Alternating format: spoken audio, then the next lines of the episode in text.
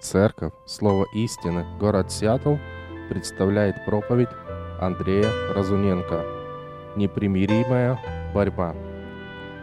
Друзья, несколько месяцев или даже, наверное, в прошлом году мы проводили конференцию. Как и вы, достаточно часто стараемся несколько раз в год проводить конференции. И потом проводили очередную молодую, молодежную конференцию. Приехало, я не знаю, триста-четыреста человек примерно. Была достаточно большая конференция. Я и вот с командой братьев мы вместе проводили конференцию для них. И как обычно это бывает, в конце конференции мы сделали час, посвященный а, вопросам и ответам. Любой из присутствующих на конференции мог написать вопрос, который ему был очень интересен. И мы старались, вот, проповедники конференции, ответить на эти вопросы. Вопросы были разные, и поскольку это была молодежная конференция, многие вопросы были посвящены теме мальчики, девочки, что можно, что нельзя, там, и прочее, и прочие темы, интересующие молодежь. Но вот почему-то мне запомнился один вопрос. Я, возможно, не процитирую его дословно, но суть этого вопроса была таковой. Похоже, это был парень, и он писал: «Я уже несколько лет хожу в церковь, принял крещение, регулярно читаю Библию, немного занимаюсь служением в церкви, но в моей жизни есть грехи, которые снова и снова повторяются. Я борюсь с ними. Я ненавижу их, но я не могу с ними справиться». Он пишет, что я снова и снова падаю, что очень сильно меня огорчает. И затем он задал свой вопрос: может ли такое случиться с человеком, рожденным свыше? Потому что в последнее время, он говорит, я уже стал в этом сомневаться.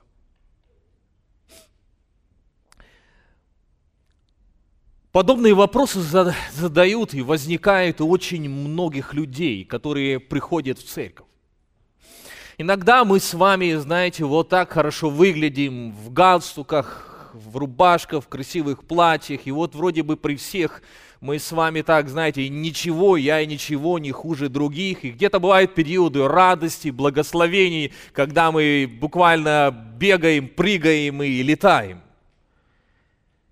Но бывают такие моменты очень сложные. И когда мы остаемся один на один с самим собой, или где-то стоим на коленях, и когда мы честны с самим собой, не лицемеря, подобные мысли часто возникают у нас. Многие верующие сталкиваются с глубокой внутренней борьбой, с победами радостными, сладостными победами и с проигрышами. И люди задают вопрос, как это объяснить? Почему я продолжаю грешить? Почему я продолжаю грешить? Некоторые люди, правда, пытаются играть в безгрешность.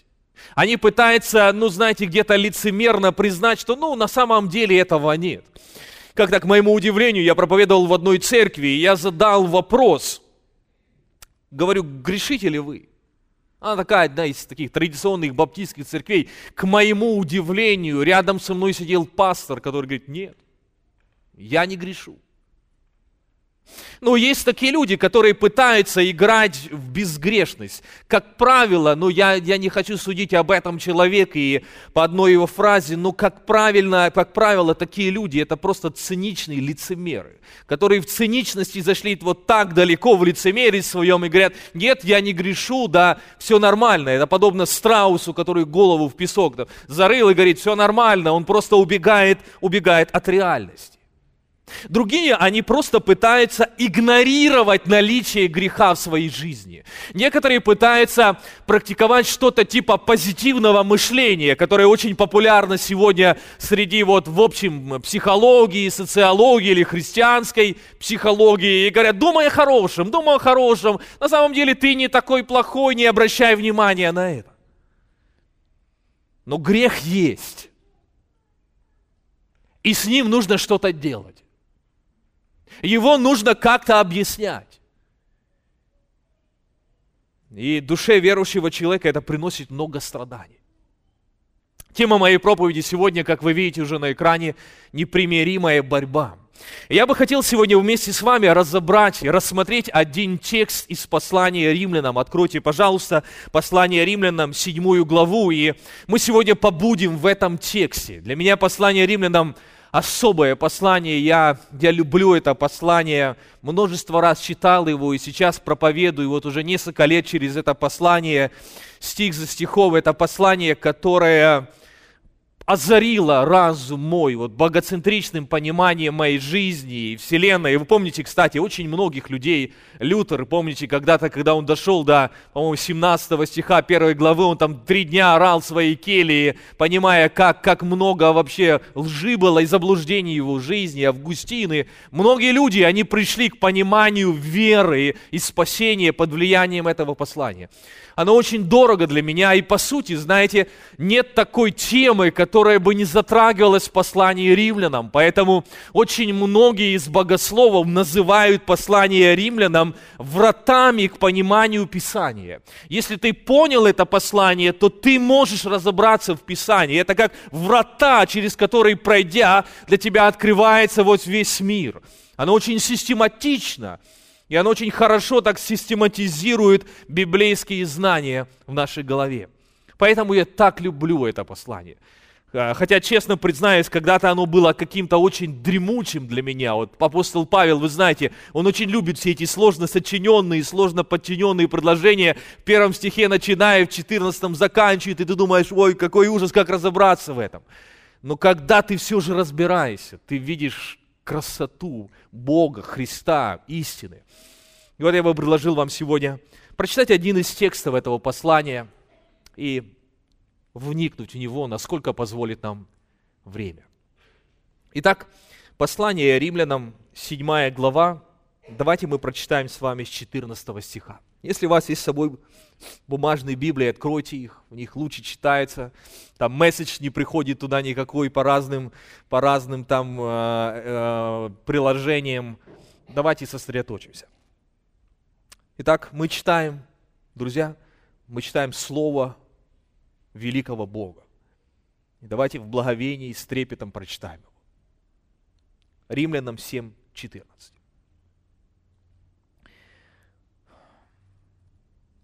Ибо мы знаем, что закон духовен, а я, плотян, продан греху.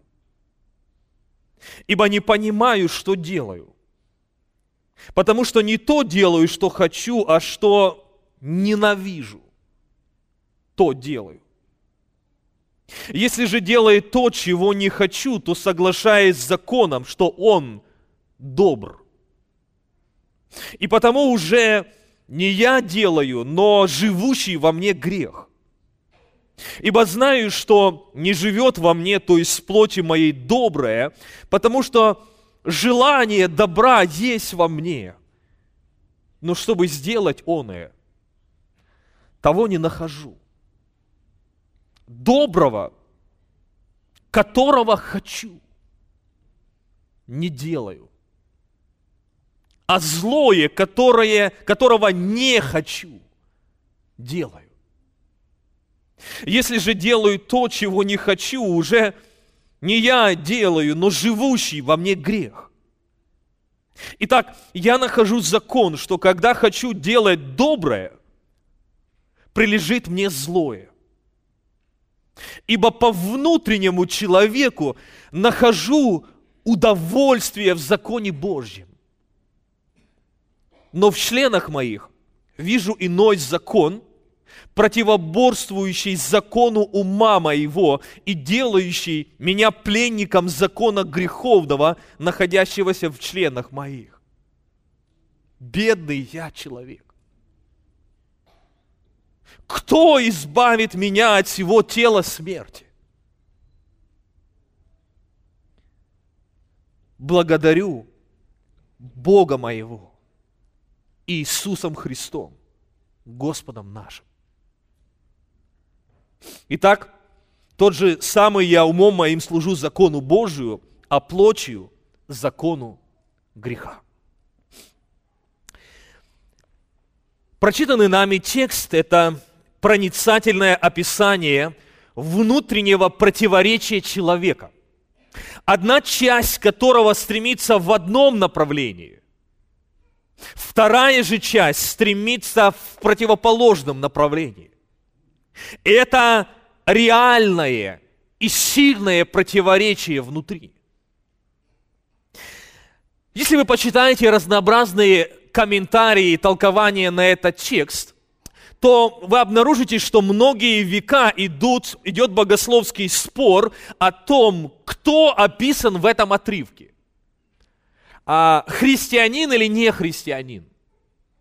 Возрожденный человек или невозрожденный человек? И есть много разных мнений в зависимости от разных богословских лагерей, в которых находятся те, кто пытается толковать этот текст Священного Писания. Некоторые утверждают, что вот этот человек, описанный здесь, он, ну, он слишком грешный какой-то, чтобы быть апостолом Павлом.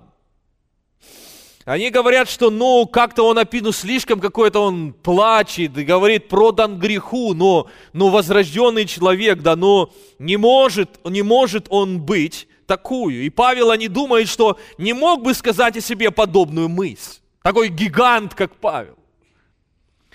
Другие же говорят о том, что рожденный от Бога, только, вернее, рожденный от Бога может так ненавидеть грех. И только он может оплакивать свою греховность так сильно, как описано в этом тексте.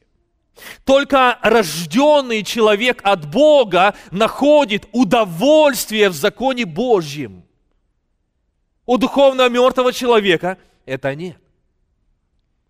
И поэтому мы приходим к выводу о том, что этот текст говорит или описывает конфликт верующего человека. Павел описывает здесь состояние зрелого христианина, который чем больше и с большей честностью оценивает свое состояние или соответствие Божьим установлениям, тем больше он осознает, насколько он далек от святости Божией. Чем ближе он находится к Богу, тем яснее он видит свой грех. Чем яснее и полнее Павел видел святость и совершенство великого и славного Бога, тем больше он осознавал свою греховность и горевал из-за нее. Друзья, вот эта борьба, она была у Павла, и она будет у нас, и она будет у всякого верующего человека. И знаете, как бы я поставил вопрос? Я поставил вопрос не, не так бы, что, как люди спрашивают, может ли быть эта борьба у возрожденного человека? Я бы поставил вопрос так. Может ли человек был быть рожденным от Бога и не испытывать эту борьбу? Этот внутренний конфликт, он характерен для каждого искреннего христианина. Рассматривая этот текст, Мы, не, мы, нет слишком много времени, чтобы глубоко заглянуть в него. Но я бы хотел обратить ваше внимание на три мысли. Во-первых, этот текст покажет нам устремление верующего человека, возрожденного человека. Во-вторых, он покажет нам борьбу, которая происходит внутри в него. И в-третьем, он покажет утешение для человека, который ведет эту борьбу. Итак, давайте обо всем по порядку. Первая мысль, на которую мы обратим внимание, рассматривая этот текст, я назвал ее так: устремление возрожденного человека. И говоря об устремлениях возрожденного человека из этого текста, я бы хотел обратить ваше внимание на две мысли здесь. Первая мысль – это ненависть к греху. Что характерно, да, каждому возрожденному человеку? Это ненависть к греху. До истинного покаяния человек живет во грехе. Человек делает грех, и, если будем честными, человек любит грех. И, в принципе, грех не особо беспокоит человека. Ну, разве что, когда этот грех где-то ущемляет его репутацию перед другими людьми. Тогда он где-то пытается выглядеть чуть лучше, потому что он ну, слишком любит себя. Но когда он сам, когда никто его не видит, ему нравится грех, и он наслаждается грехом. Послание Ефесянам во второй главе, первых, в первых трех стихах сказано: «И вас, мертвых, по преступлениям и грехам вашим, в которых вы некогда жили, по обычаю мира сего, по воле князя, господствующего в воздухе, духа, действующего ныне в сынах противления, между которыми и мы все жили некогда, по нашим плотским похотям, исполняя желания плоти и помыслов, и были по породе чадами гнева, как и прочие». Обратите внимание, здесь вот подчеркнуто или выделено другим, другим шрифтом эти слова: «по нашим плотским похотям, исполняя желания плоти и помысла». Вот как люди жили. Их плоть тянет их к греху, и он раб этого. Он живет, он исполняет вожделение своей плоти, и он, он снова и снова живет в этом рабстве. В момент покаяния Дух Святой поселяется в человеке, и его сердце преображается. И с преображением его сердца у человека меняется, кардинально меняется отношение к греху. Если раньше грех ему нравился, то теперь его душа начинает его ненавидеть. Если раньше грех приносил человеку радость, и он радовался в нем, в нем, то теперь он начинает плакать. Плакать из-за своих грехов. И вот здесь апостол Павел описывает эту борьбу. Посмотрите, четырнадцатый-пятнадцатый стих изучаемого нами текста седьмой главы Римлянам. Он говорит: «Ибо мы знаем, что закон духовен, а я плотян продан греху, ибо не понимаю, что делаю, потому что не то делаю, что хочу». А потом, смотрите, очень сильное слово: «а что ненавижу, то делаю». Что ненавижу, то делаю. Или вот чуть дальше, в девятнадцатом стихе, посмотрите, он говорит: «Доброго, которого хочу, не делаю, не делаю, а злое, которое не хочу, делаю». То есть Дух Святой, живущий, живущий в человеке, он не может мириться со грехом. Грех есть, но он не может мириться со грехом, поэтому и возникает вот этот постоя, постоянный конфликт, постоянная борьба. первое Иоанна три девять мы читаем: «Всякий, рожденный от Бога, не делает греха, потому что семя его пребывает в нем, и он не может грешить, потому что рожден от Бога». Опять же, ключ понимания этого текста — грешить здесь продолжительное время. То есть он грешит, есть в его жизни грех, но он не может пребывать во грехе. Почему? Потому что Дух Святой живет его в сердце, и Дух Святой ведет к святости. Такой человек не может жить во грехе. Смотрите, невозрожденного человека этот грех не сильно беспокоит. Но в душе, рожденной от Бога, она не может мириться с грехом. Возможно, вы слышали это, как-то мне задали один очень интересный вопрос, он мне понравился. Один человек спросил, говорит: чем отличается овца от свиньи? Знаете, чем? Очень интересный ответ, мне очень понравился. Человек говорит: попав в грязь, а овца визжит от ужаса, а свинья от удовольствия. Попав в грязь, овца визжит от ужаса, а свинья от удовольствия. Попав туда, для нее это ее стихия, им нравится там побыть в этом болоте, потому что она свинья. Но если попадает туда овца, светлая овца, для нее это ужас.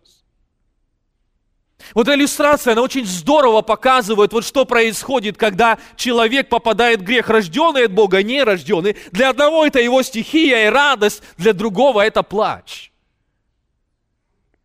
Вот, друзья, устремление, мы говорим об устремлениях возрожденного человека. Он ненавидит грех. Второе, на что хочу обратить ваше внимание здесь, говоря об устремлениях возрожденного человека, он не только ненавидит грех, он любит Божье Слово. Любовь к Божьему Слову. Посмотрите здесь, в прочитанном нами тексте двадцать второй стих. «Ибо по внутреннему человеку нахожу удовольствие в законе Божьем». Апостол Павел здесь употребляет очень сильное слово «удовольствие». Вот когда вы слышите это слово «удовольствие», какие у вас вот ассоциации? Мне а, вспоминается, вспоминается, когда я это слышу слово «удовольствие», моя бабушка, она уже покойная была, хороший человек, верующий человек, был хорошим примером для меня в любви к Слову Божьему. Так вот, моя бабушка любила сильно рыбу. Ну, не просто рыбу, а вот, ну, сухую рыбу, как это ну, таранку я называю его, понимаете. Я, честно говоря, ну, рыбу так ем, но, ну, дадут, съем, не дадут, нормально тоже там, рыба, колбаса, сосиски. Мне, честно говоря, все равно, что там, лишь бы что-то было съесть, да. да и, но для нее рыба, это было что-то особенное. И каждый раз, когда я по служению где-то бываю, если там есть какой-то, знаете, рыбный базар хороший, я заходил и покупал ей такую хорошую тараночку какую-то. И вот она, я, я помню, приду, дам ей, дам ей эту рыбку, и для нее это была целая такая, знаете, как он, целая процессия с тактом и расстановкой, да. Она садилась, возьмет там, порежет, все, и потом... И вот, если бы я, ну, съел и съел, она любила, как вам сказать, смаковать. Вы понимаете, да, и вот она возьмет, она же сухая, и она сидит.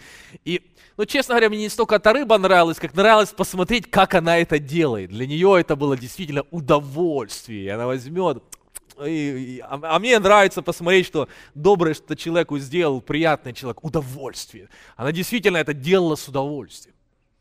Но смотрите, здесь рыба рыбой, но здесь апостол Павел употребляет это слово в отношении Божьего Слова. Мы читаем здесь «нахожу удовольствие в законе Божьем». Вот еще одно устремление души возрожденного человека. Если раньше, ну, Библия, Библия, ну, есть, есть, ну, толковое что-то там, то после этого для, не, для верующего человека это стало его жизнью.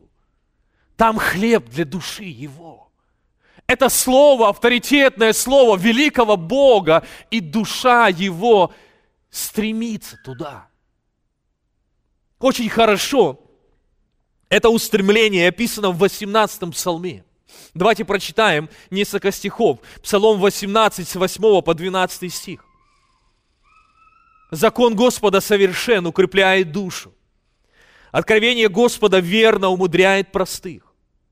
Повеление Господа праведны веселят сердце.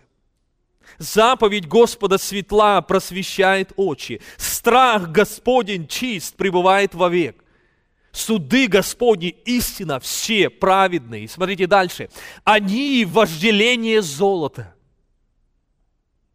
и даже множество золота, золота чистого, слаще меда и капель сота, и раб твой охраняется ими, в соблюдении их великая награда». Посмотрите, как интересно псалмопевец, с чем он сравнивает. Да? Он говорит, вожделение золота, даже множество золота чистого. Ну, золотишко, может быть, оно что-то и толковое в жизнь приносит, но столько суеты оно. Вы знаете, нету денег, как-то живешь спокойно, раз только появились деньги, и ты радуешься, потом, а как же их потратить? А как же их сохранить? А как же там их уберечь? И начинается куча всего, да. Он говорит, что слово, оно покой дает душе. Слово лучше этого. Или мы читаем здесь «слаще меда и капель сота». Я не знаю, есть ли у вас здесь любители меда сильно. У нас в церкви есть пару, пару братьев, которые примерно себе по пол бетона пятидесятилитрового на зиму оставляют меда, и я вижу, как они любят этот мед, да. И, и как, как этот Винни-Пух говорил, да, если он есть, то его сразу нет, да, и ты смотришь, они для них это, для них это очень, очень много значит. Но слово слаще, слово слаще. Вот устремление души. Друзья, испытываете ли вы эту борьбу? Есть ли у вас любовь к слову? Если да, то вы человек, рожденный от Бога. Если нет, то вы находитесь в опасном состоянии. Возможно, в состоянии духовной мертвости. Идем далее. Вторая мысль, на которую хочу обратить ваше внимание из изучаемого нами текста. Мы посмотрели на устремление возрожденного человека. Второе – это борьба возрожденного человека. Борьба возрожденного человека. И давайте мы здесь прочитаем с вами с двадцать первого по двадцать четвёртый стих. «Итак, я нахожу закон, что когда хочу делать доброе, прилежит мне злое. Ибо по внутреннему человеку нахожу удовольствие в законе Божьем, но в членах моих вижу иной закон, противоборствующий закону ума моего и делающий меня пленником закона греховного, находящегося в членах моих». И посмотрите этот эмоциональный двадцать четвёртый стих. «Бедный я человек! Кто избавит меня от сего тела смерти?» Возрождение не вытаскивает человека из плоти. Возрождение, оно лишает грех власти. Плоть оказывает давление по-прежнему на человека, но у рожденного свыше человека есть сила побеждать плоть, которой у нее раньше не было силы. Смотрите, как послание Римлянам шесть десять говорит об этом апостол Павел. «Ибо что он умер, то умер однажды для греха, а что живет, то живет для Бога. Так и вы почитайте себя мертвыми для греха, живыми же для Бога во Христе Иисусе Господе нашим. Итак, да не царствует грех в смертном вашем теле, чтобы вам повиноваться ему в похотях его». То есть он описывает духовную реальность. Если раньше ты был раб греха, то, родившись от Бога, ты уже не раб греха. У тебя есть сила, Божья сила, данная тебе жить по-новому. Но грех, он постоянно продолжает апеллировать в плоти нашей, чтобы мы жили по-старому.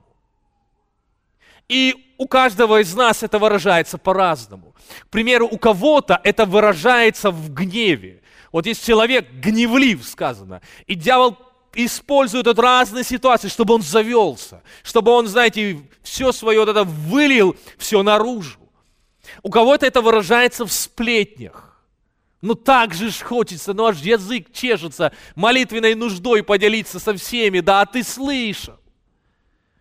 У кого-то это выражается в осуждениях, у кого-то в гордости, у кого-то в лени, он ленится, он не, он не хочет жить, он не хочет, не хочет использовать силы свои.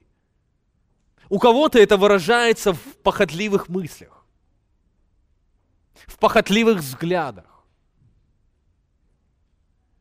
Лукавый знает тонкости каждого из нас, слабые места каждого из нас. И получается, что есть, знаете, два противоположных фактора. Есть Дух Святой, который живет тебя и ведет к святости тебя, а есть плоть, которая постоянно вот тебя тянет в другую сторону. И получается, неизбежно внутри рожденного от Бога происходит это противостояние в одну сторону или в другую сторону.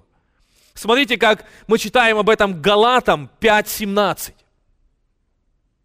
«Ибо плоть желает противного духу, а дух противного плоти, они друг другу противятся, так что вы не то делаете, что хотели бы.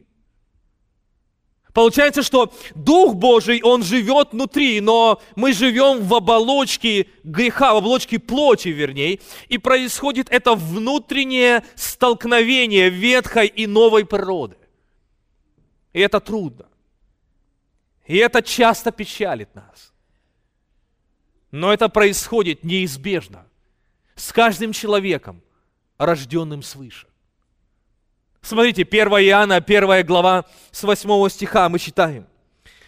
«Если говорим, что не имеем греха, обманываем самих себя, и истины нет в нас. Если исповедуем грехи наши, то Он, будучи верен и праведен, простит нам грехи наши и очистит нас от всякой неправды. Если говорим, что мы не согрешаем, то представляем Его лживым, и Слова Его нет в нас». Друзья, кто говорит эти слова? Иоанн, любимый ученик Христа. Эти слова говорит апостол. Он тоже жил в этом. Он говорит, если ты говоришь, что ты не грешишь, ты лжешь просто. Это то, что испытывал этот ученик Христа. В таком же смирении духа Исаия, несмотря на то, что он был пророк Божий, он признавал, когда он увидел святость Божью, Божью, помните, что он вскричал сразу? «Горе мне, погиб я, потому что я человек с нечистыми, с нечистыми устами». Видя Божью святость, он сразу увидел собственную свою греховность. Интересно, один из толкователей этого текста Священного Писания вот такие слова сказал, Кренфилд, фамилия, он, вот он что написал. Чем серьезнее старается христианин жить в соответствии с благодатью и подчиняться дисциплине благой вести, тем чувствительнее он становится к тому, что даже самые лучшие его поступки и действия искажаются эгоизмом, который все еще силен в нем и не менее зол, поскольку часто маскируется еще более коварно, чем прежде. Я раньше думал, что вот родившись от Бога, и душа всегда болела от грехов, и я раньше думал, что вот чем я больше или, или длиннее в своей жизни по годам буду, скажем, христианином, тем я буду меньше грешить, и тем легче мне будет в душе. Но с годами я понял, что это немного наивный взгляд был. С одной стороны, чем дольше, чем ты христианин, и поскольку Дух Божий работает в тебе, ты действительно грешишь меньше. Но боли у тебя внутри становится не меньше. Потому что грех становится для тебя все более больнее и ненавистней. И даже мелкий грех, ты начинаешь понимать, этот мелкий грех, что это, это мерзко пред Богом. Каждый из нас, если мы честны с собой, с каждым годом мы все больше и больше удивляемся, насколько изуродовано наше внут, наш внутренний человек, наше сердце. И насколько коварно оно. И если раньше для нас грех это было что-то, знаете, там, не украсть, не убить, там, не напиться или прочее, то сегодня ты понимаешь, что грех, он гораздо точ- то тоньше и глубже. И иногда даже делая святое дело, ты можешь грешить. Вот можно стоять здесь за кафедрой и самоутверждаться. Смотрите, как я говорю. И ты можешь стоять, призывать людей к Богу, читать Слово Божье, и в этот момент мерзко грешить перед Богом. Можно стоять здесь на сцене и, и прекрасно петь, и при этом выра... просто в это время ты выражаешь себя. Посмотрите на мой наряд, посмотрите на мой голос, посмотрите, как я пою. Нет, мы это, конечно, не говорим где-то, но внутри ты понимаешь, что внешне ты производишь правильно, рот открываешь, слова правильные говоришь, но внутри ты понимаешь, что мотив гнилой часто. И вот чем дольше ты живешь с Господом, тем Бог тебя ведет все глубже и глубже. И если раньше грех, он был на уровне просто дел, то теперь он идет глубже и показывает тебе мотив твой. Друзья, можно делать правильные дела с неправильным мотивом. И это грех пред Богом. И с каждым годом ты, ты все больше и больше это понимаешь, и поэтому вот эта борьба, она не прекращается. Я бы больше сказал, грех еще больше ранит тебя, потому что ты понимаешь, что ты окружен со всех сторон этим грехом. И самое лучшее твое в жизни, оно испорчено эгоизмом. Тебе нечего Богу предложить.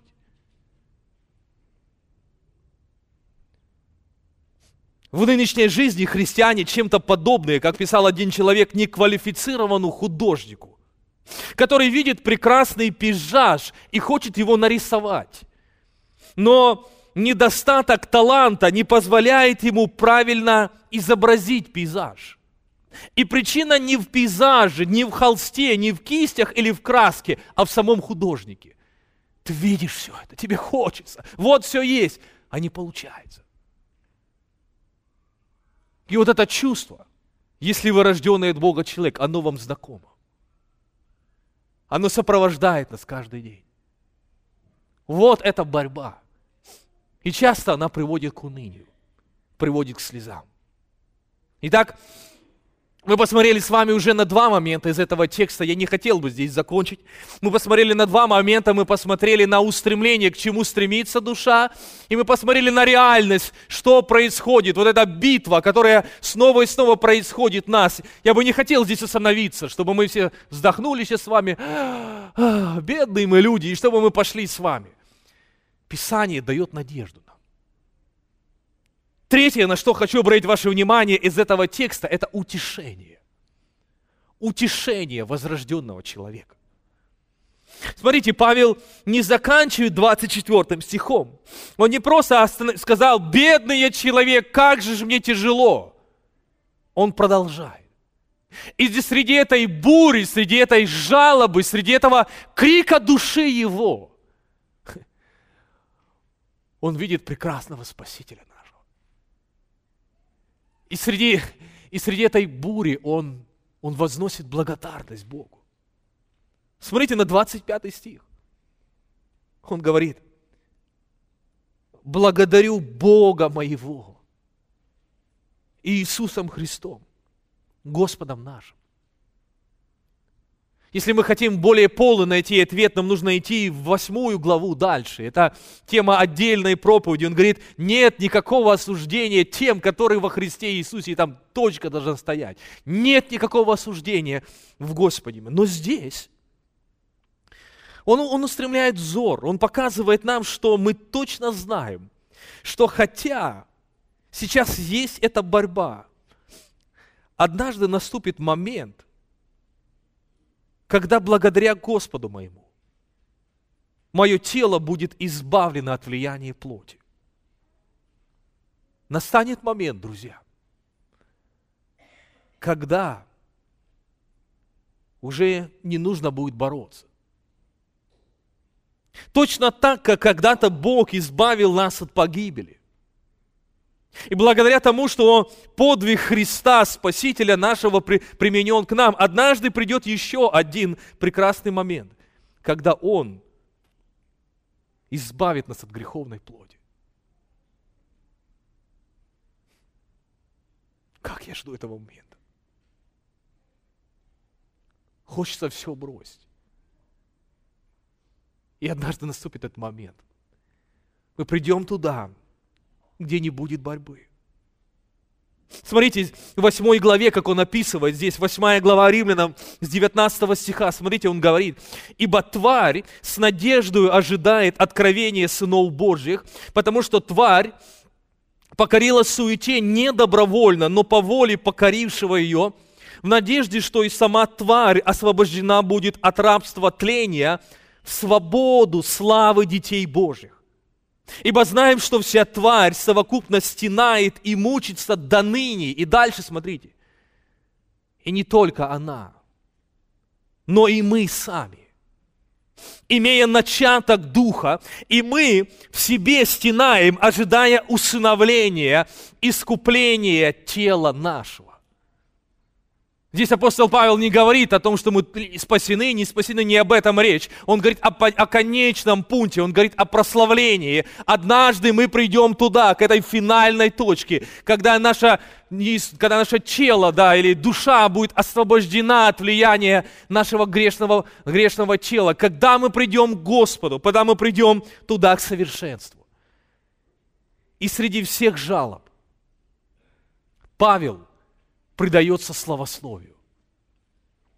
Благодарю Господа моего, благодарю Господа моего, Христом и Иисусом, Господом нашим. Он кричит: кто избавит меня? И, наконец, он находит всемогущего друга Иисуса Христа. Он избавит. Придет момент, когда Он избавит. К сожалению, друзья, многие современные христианские психологи советуют своим пациентам больше обращать внимание на себя и часто тем самым только усугубляют проблему. Знаете, люди часто говорят: ты вот посмотри на себя, разберись внутри, вот давай сядем, посмотрим, что там. И я не хочу сказать, что не надо разбираться в себе, но вам честно хочу сказать следующее. В себе самом вы ничего хорошего не найдете. Ничего. И чем больше вы будете рассматривать самого себя, к тем большему унынию будете вы приходить. Один из очень уважаемых мною людей прошлого, проповедников прошлого, Роберт Мюррей МакЧейн, говорил: десять раз посмотри на Христа и один раз посмотри на себя. Только так мы можем пройти эту жизнь без уныния. Только так мы можем снова находить силу и идти туда. Я свят и принят, потому что у меня есть Спаситель мой Христос. Бог принял меня не из-за дел моих, а потому что Его святость переписана на мой счет. Он видит меня святым, потому что я в Нем, и однажды Он приведет меня к себе домой. И эти мысли, когда ты смотришь на Него, когда ты восхищаешься им, когда ты видишь Его славу, они мотивируют тебя идти и жить для Него. Они помогают тебе подняться, идти снова и снова за Ним. Будешь смотреть на себя, будешь рассматривать много себя, кроме уныния, ни к чему не приведет тебя. Чем больше будешь смотреть на Него и восхищаться им, и думать о Нем, тем проще тебе будет идти. И благословений будет дорога. Но пока борьба. Однажды мы придем туда, но пока борьба. Кстати, хотел бы сделать одну оговорку. Вот этот двадцатый стих мы читаем здесь. «Если же делаю то, чего не, не хочу, уже не я делаю, но живущий во мне грех». Я слышу, как некоторые люди пытаются оправдать себя. Они говорят: «Да это не я». Это, это плотяка моя проклятая, это все, это не я делаю, да. Ну, вы понимаете, друзья, здесь, здесь не об этом сказано. Не пытайтесь использовать этот текст как оправдание своей греховности. Не об этом здесь сказано. Друзья, я хотел бы обратиться к вам. Возможно, вы, вы понимаете, о чем здесь есть, идет речь. И мы посмотрели сегодня на это устремление, на борьбу, на утешение, утешение возрожденного человека. Если вы это испытываете внутри, значит, вы возрожденный человек. Я хочу вас ободрить сегодня этим. Да, это для нас неестественно, это болезненно, но вы возрожденный человек, значит, вы живой. Идите дальше, боритесь, вы победите, потому что вы во Христе, потому что Христос вас, и Он даст вам победу. Возможно, кто-то из вас сейчас пришел в церковь, и вы где-то в унынии. Возможно, кто-то из пришедших здесь сейчас где-то находится там в низине в своей жизни. Хватит лежать, друзья. Хватит рассматривать себя. Ничего вы хорошего не найдете там. Поднимайте свои глаза на Христа. У нас есть сильный Спаситель. Он даст вам силы подняться. Смотрите на Него, поднимайтесь и идите дальше. Возможно, кто-то пришел сегодня, и вы видите эту борьбу, и где-то надеетесь, и вы надеетесь, что вы сможете победить это. Без Христа это невозможно. Если в вашей жизни не было момента, когда вы преклонились пред Ним и признали Его Спасителем, без того, без того, что Дух Божий войдет в вас, невозможна победа. Идите ко Христу сегодня. Склонитесь пред Ним, и Он даст вам силы победить. Да поможет нам Господь во всем этом. Давайте мы встанем и помолимся с вами.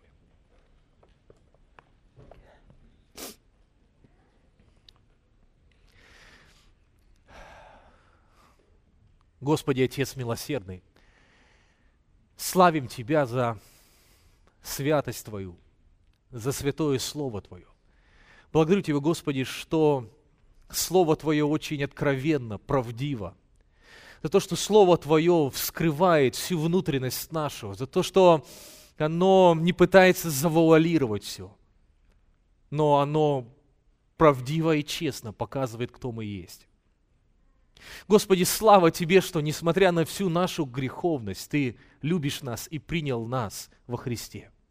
Слава Тебе, Господи, что однажды Ты победишь, и мы однажды придем к Тебе в вечный Твой дом, где не будет греха. Как же мне хочется быть там, Господь. Но пока мы на пути туда, дай нам силы смотреть на Тебя, любить Тебя, восхищаться Тобой, чтобы жить чисто для славы Твоей. Я молю Тебя за присутствующих в зале и благодарю, что могу быть здесь. Благослови всех. Дай, Господи, чтобы все сегодня еще раз лицезрели славу Христа и в Нем бы успокоились. Если кто-то сейчас находится в долине уныния своей жизни, если кто-то сейчас находится там, где-то в низине и лежит во грехах, покажи, Господи, ему славу Христа и дай в Нем возрадоваться. Если кто еще вне Его и пытается стать лучше, Господи, дай им искреннее разочарование в себе и покажи им славу Христа, чтобы в Нем они обрели, обрели жизнь. Благослови нас всех. Для славы Твоей просим и опять же ради и во имя нашего Спасителя Христа. Аминь. Вы прослушали проповедь Андрея Разуненко. Другие проповеди, информацию о нашей церкви вы можете найти на нашей странице в интернете дабл ю дабл ю дабл ю точка слово истины точка орг.